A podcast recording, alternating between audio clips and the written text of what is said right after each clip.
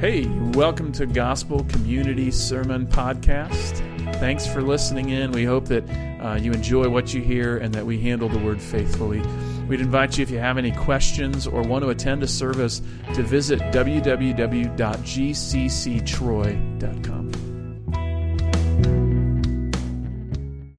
There's this thing that happens amongst pilots and I guess they call it spatial disorientation. It doesn't just happen amongst pilots, it happens amongst all kinds of people. But when it happens amongst pilots, it's specifically disorienting. See, what happens is the, the auditory, the vestibular, the proprioceptive systems. Obviously, I looked this up on the internet. They trick your brain. And so what happens is, as you're in the midst of a cloud or, or some type of covering, you are there looking at your instruments and you don't trust your instruments because your body is telling you something different. And so what happens is they fly through these cloud formations and they're flying upside down or or whatever, but that thinking that they're right side up because their body is telling them something different than their instruments are telling them something disorienting that happens to these pilots as they fly through these clouds. They are disoriented, they're kind of confused, and they're sensing something that's different than what their instruments are telling them. And, and, right now, culturally, all our senses are telling us that how we relate to authority doesn't matter. We fly upside down in the cloud of culture and we don't even know it. All the while, our notions about authority and parenting have become so twisted and distorted. Uh, from uh, the days of James Dean and beyond, we have valued the dissident, the renegade. We want our heroes to stand up to the establishment. And as they say, to kind of stick it to the man. That's what we value as a culture. And then we come to Exodus chapter 20, verse 12. And the Lord says to his people, Honor your father and mother. It's disorienting disorienting to us, isn't it? How do we make sense of this commandment and the kind of stand up to the culture, stand up to the establishment kind of way that we have about things? See, here's our big idea from Exodus chapter 20, verse 12. How we relate to our parents shows how we relate to all kinds of authority, including God. How we relate to our mother and father becomes indicative of how we relate to other authorities under which we're placed, including God Himself. Now, I recognize this morning that all of us are sons or daughters of someone, aren't we? This commandment applies to all of us in some sense, doesn't it? So this morning, it speaks to everyone in the room. No matter what the relationship you had with your mom or your dad, whether it was good and life giving or bad and life taking. We all stand beneath this commandment this morning. We do well to recognize the seriousness of what God has said. So I want to dig in. Our outline this morning is pretty simple, right? We'll go through the first half of the verse in chapter 20, verse 12, part A. We're going to see the under, how to understand the command to honor. And then the second half of verse in chapter 12 or chapter 20, verse 12, part B, we're going to understand the consequence of our dishonor. It's a pretty straightforward outline here this morning. I think we're pretty familiar with the commandment. We understand the grounds that are being said, but we want to unpack the fullness of what God has for us this morning. So in chapter 20, verse 12, it starts off with these very simple words, right? Honor your father and your mother. Now let's just talk about what it is to honor. Actually, that word is the word kabed. It's the word from which we uh, also translate uh, the word uh, glory in the Old Testament. It actually means weight or weightiness. To state it plainly, our parents are to have significance in our mind and heart. They are to be weighty in our estimation and consideration. Proverbs kind of fills out the concept for us nicely. In Proverbs chapter 1, uh, the, the author says, Hear, my son, your father's instruction, and forsake not your mother's teaching. Proverbs 15, a fool despises his father's instruction, but whoever heeds reproof is prudent. Ephesians chapter 6, Paul picks up this commandment given in, in the fifth commandment here in Exodus 20, and he kind of unpacks it. He says, Children, obey your parents in the Lord, for this is right. Honor your father and mother. You can see the direct quotation from our passage there in verse 2 and how it's synonymous with what he says in verse 1. To obey is to honor, to honor is to obey. A child then who shows honor through obedience is honoring the Lord, honoring his parents. A child who has disobeyed and wants to come near and tell his mother or his father of his emotional attachment should be corrected. Should show our love and respect and obedience. It's funny, my wife works in schools and she was describing to me, uh, you know, early on in this process that uh, she would use the word obey, and some kids would look back at her like she was speaking a foreign language. Like they just didn't even know what the word obey meant. But who? Who are we talking about? Who is to be honorable? The verse is very clear. We're supposed to honor our father and our mother. Notice God is not content for one singular parent to be receiving honor. So, the application here this morning kids, it is your responsibility to honor your father and your mother. It's not okay for you to be dishonoring to your mother and honoring to your father, or vice versa. Dads, it's not okay to tolerate disrespect toward your wife. Wives, it is not okay for you to tolerate disrespect toward your husband. This honoring is to be unilateral. Both parents are to be honored. But I don't think it just stops there. I think if we're honest, we can extend this out to grandparents. In fact, uh, culturally, we knew in this day that when they referred to fathers, they would talk about not just their generational father, but the fathers before them. Uh, we see evidence of this in places like Genesis when Jacob refers to Abraham and Isaac as his fathers. There's other authorities that we're supposed to live in submission to. There's government authorities, there's church authorities, there's workplace authorities, and all of these are appropriate spaces for us to live in submission. So while we are to honor fathers and mothers, we might see an appropriate application to all kinds of authorities where we deal with all of those that God has placed above us with an intentional respect. This isn't to say there's not a time where we disobey. There's the Shadrach, Meshach, and Abednego, Daniel chapter 2 and 3 kind of interactions where someone calls us to disobey the Lord, and we, in kind of a, a, a qualified disobedience, uh, stand up for our convictions. But even amidst our intentional disobedience, there should be a, a fundamental respect for authorities. I just want to zoom out for a second because we just told you that we live in this kind of place where we should respect all sorts of authorities above us. The, the fifth commandment is unique amongst the 10. We'll kind of pull up a slide. This is the fifth commandment, right? And the first four commandments have shown us how to live toward God, right? God doesn't want us to have other gods in verse 3. He doesn't want us to worship graven images in verses 4 through 6. He doesn't want us to take his name in vain in verse 7. He wants us to keep the Sabbath day in verses 8 through 11. When we kind of fast forward to commandments 6 through 10, we would see that we're not supposed to murder one another. Verse 13, go figure, no murdering. That's a, against the law, right? We aren't to commit adultery with one another. Verse 14. We aren't to steal from one another. In verse 15, we aren't to lie about one another or to one another. In verse 16, and we aren't to covet other people or their stuff. In verse 17. But here at the center of this is this statement about how the home should function.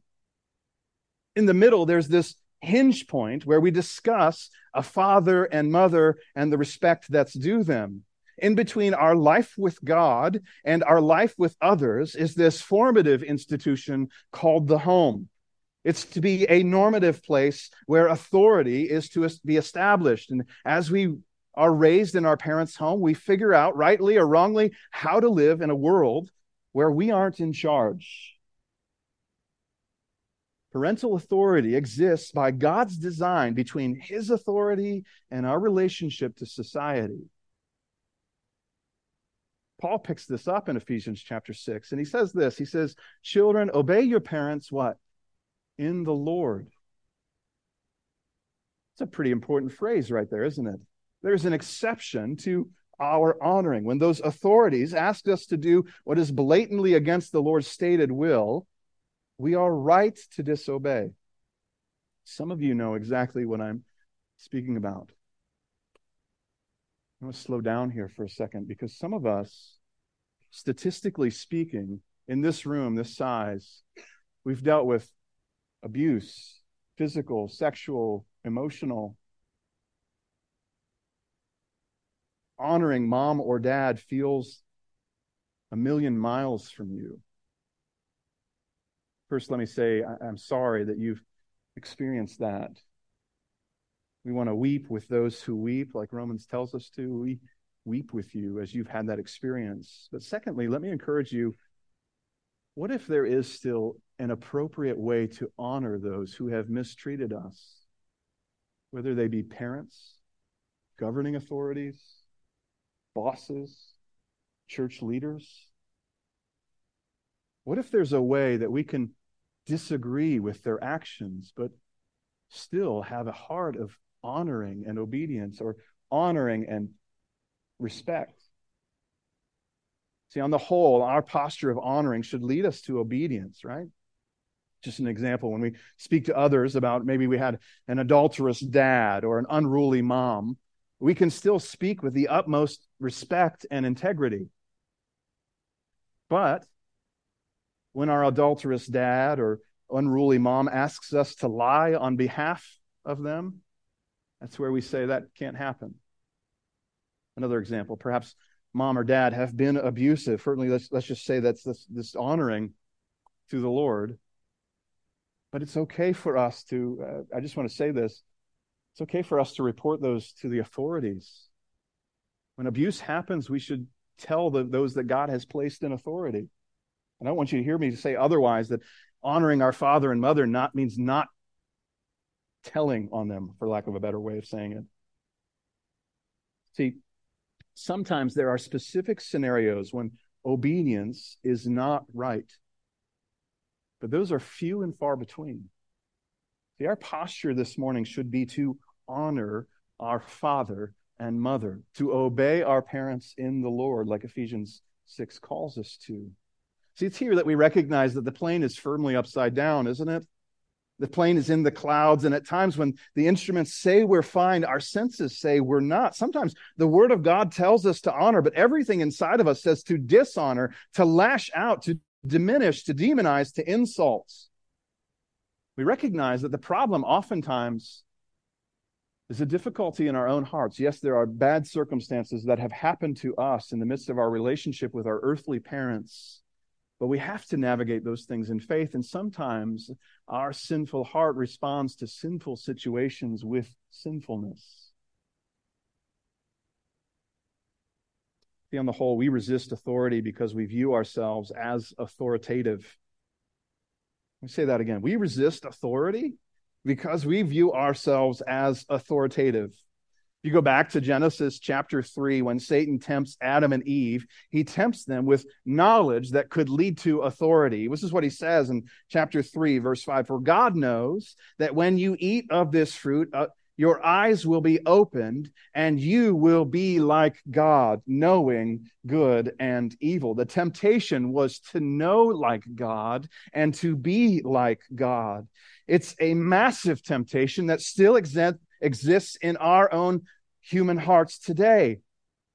It says, I know better than the person who exists in Congress. I know better than my pastor. I know better than my teacher. I know better than my parents.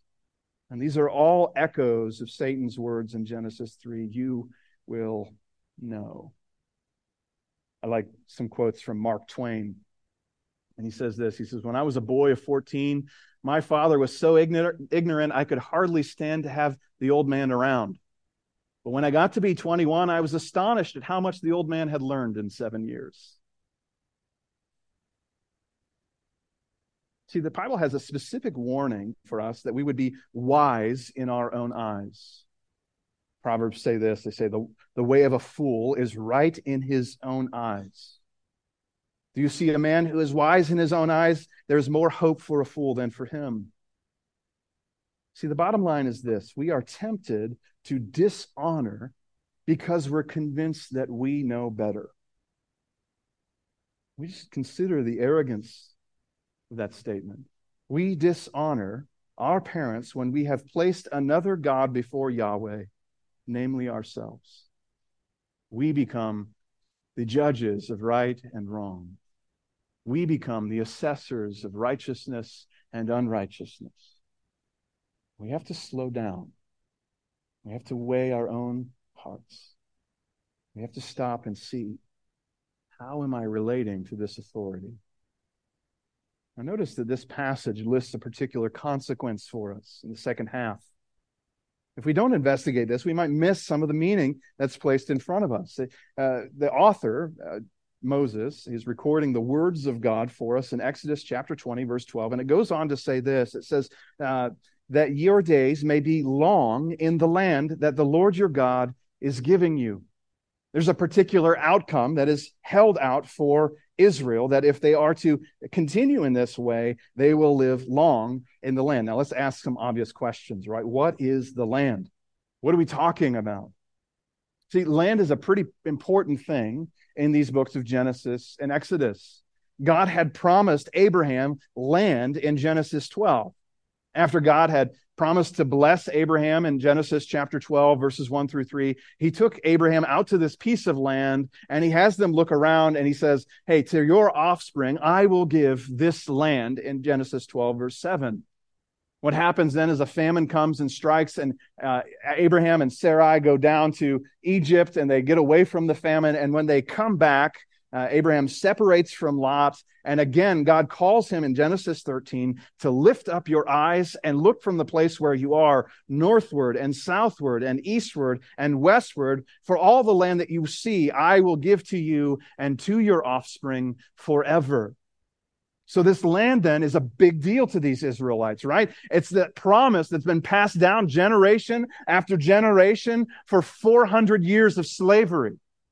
It's that thing that got them through the difficulties of what they were facing. To be dispossessed of the land, as this verse is talking about, would have been absolutely crushing.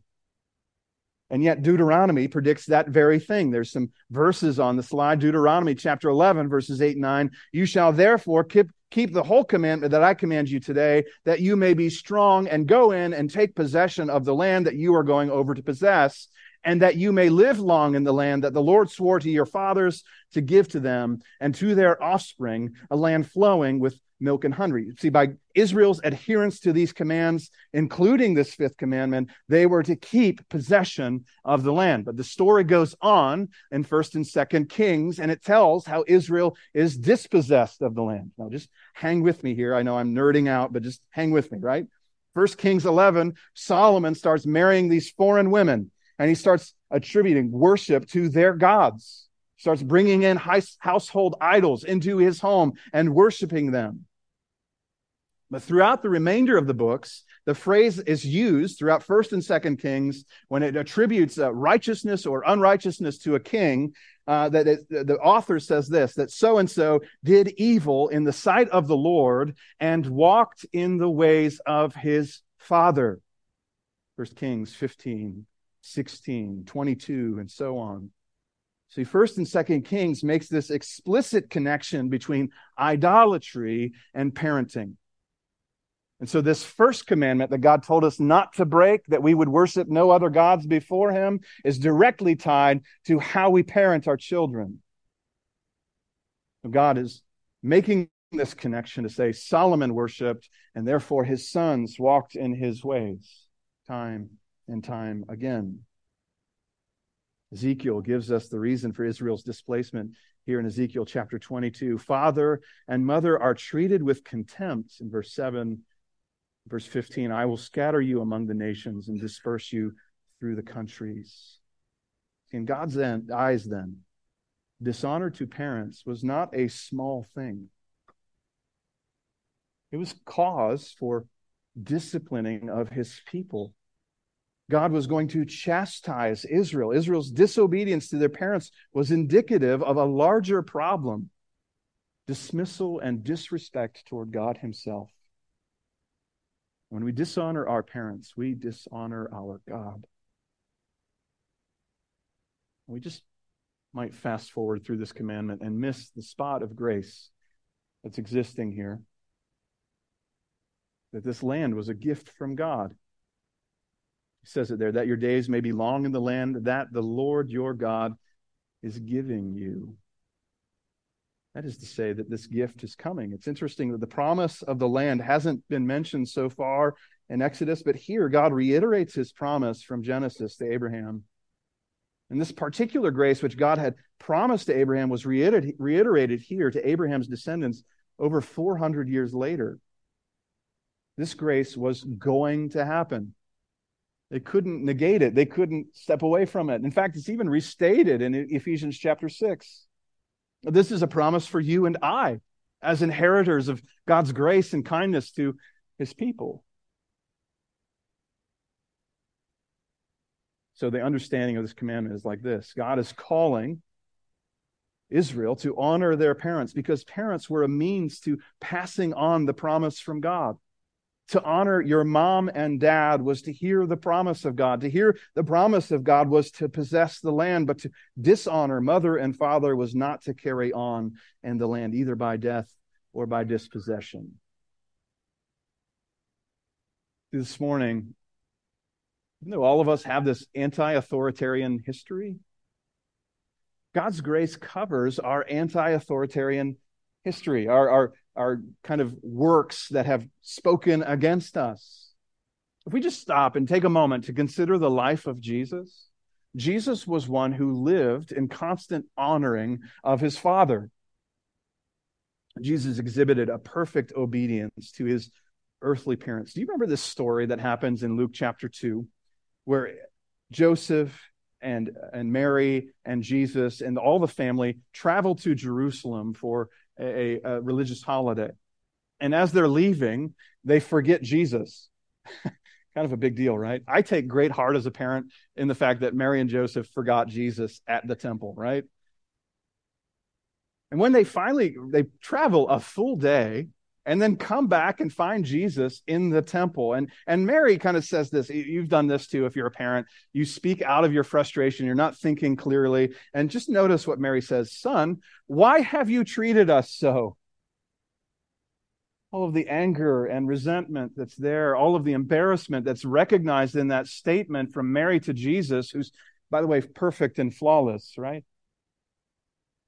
Jesus, the Son of God, looks back at her with all of heaven's gentleness and respect.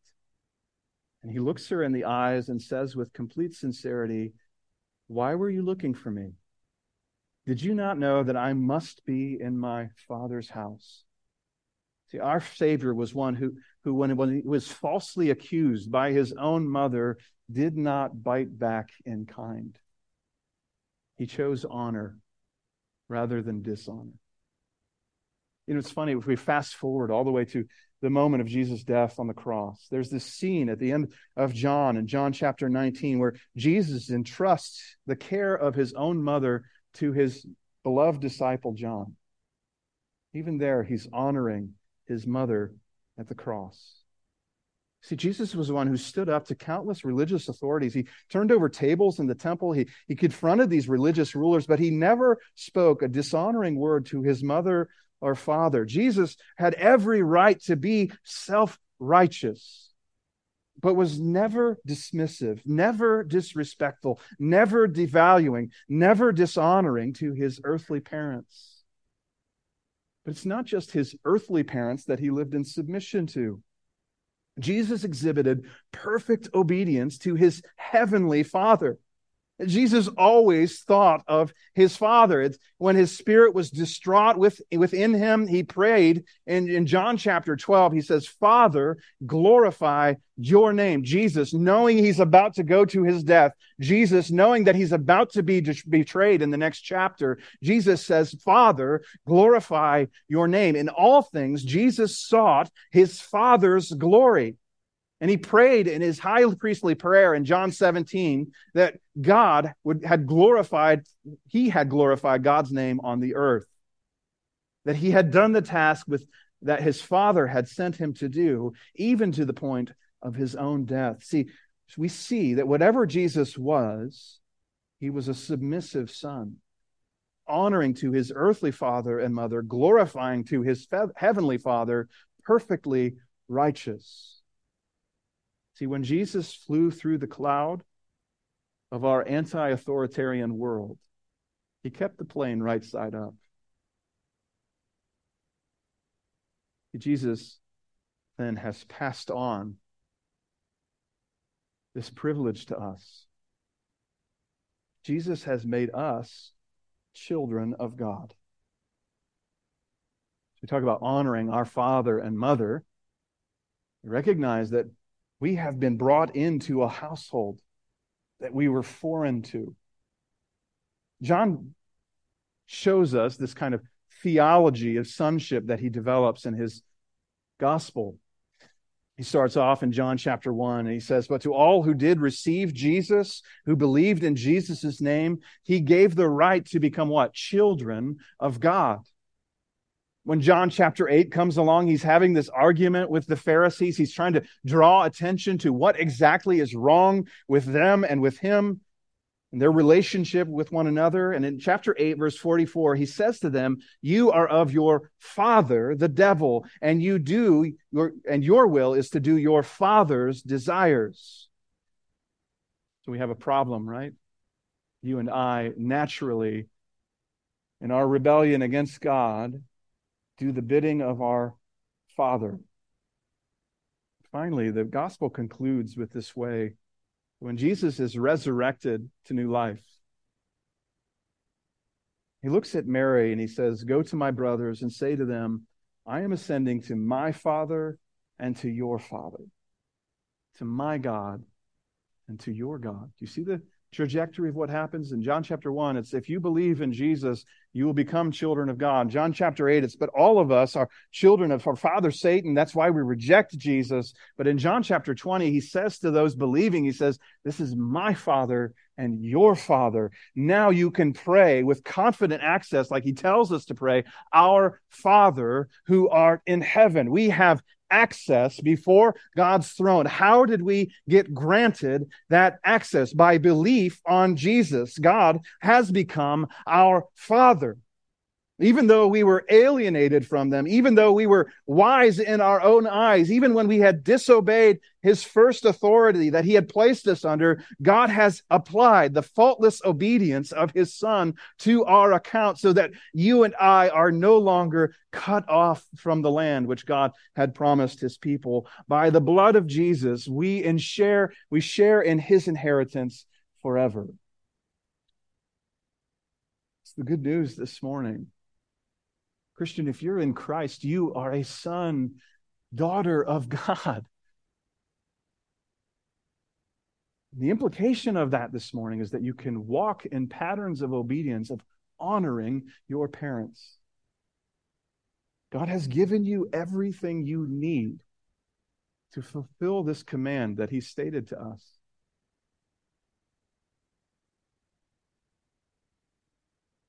What that means for us today is this all children, which, by the way, we've established that's every one of us in this room, need to honor their parents.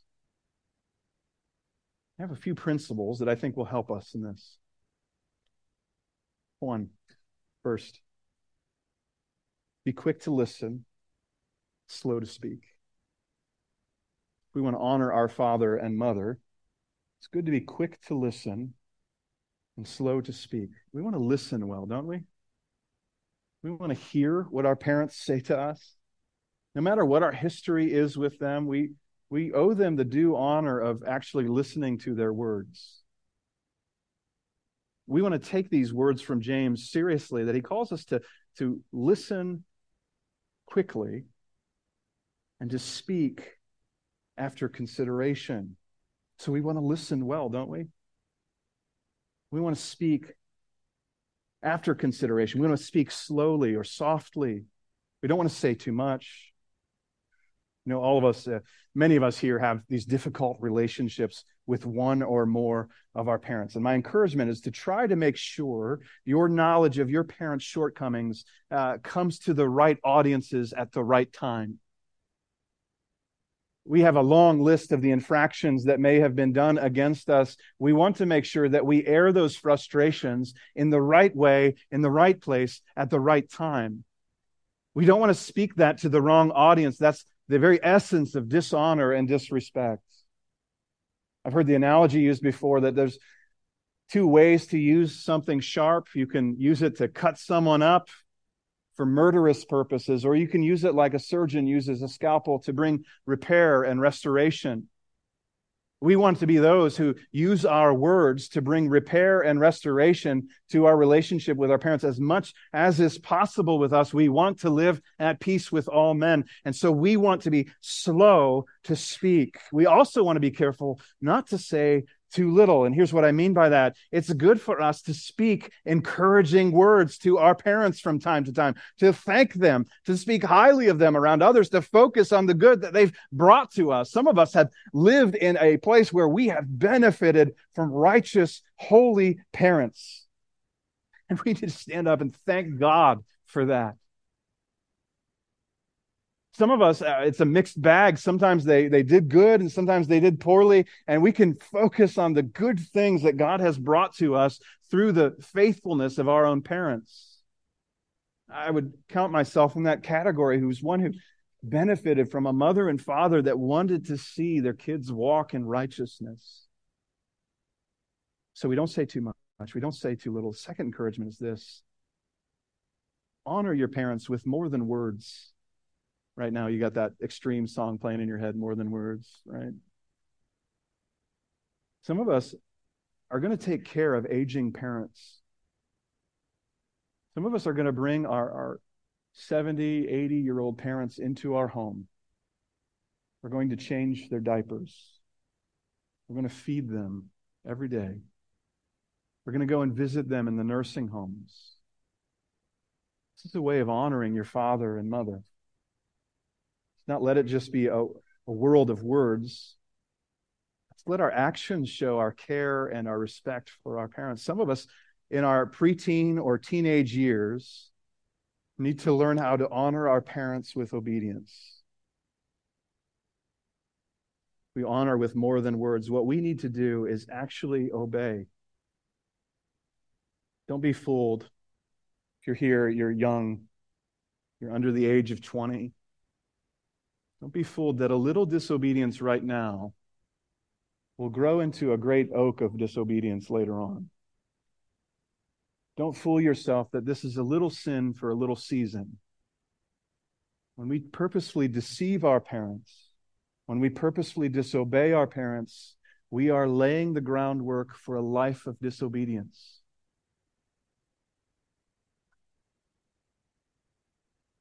A word of warning. Finally, honor is for young and old. You never outgrow honoring your parents, do you?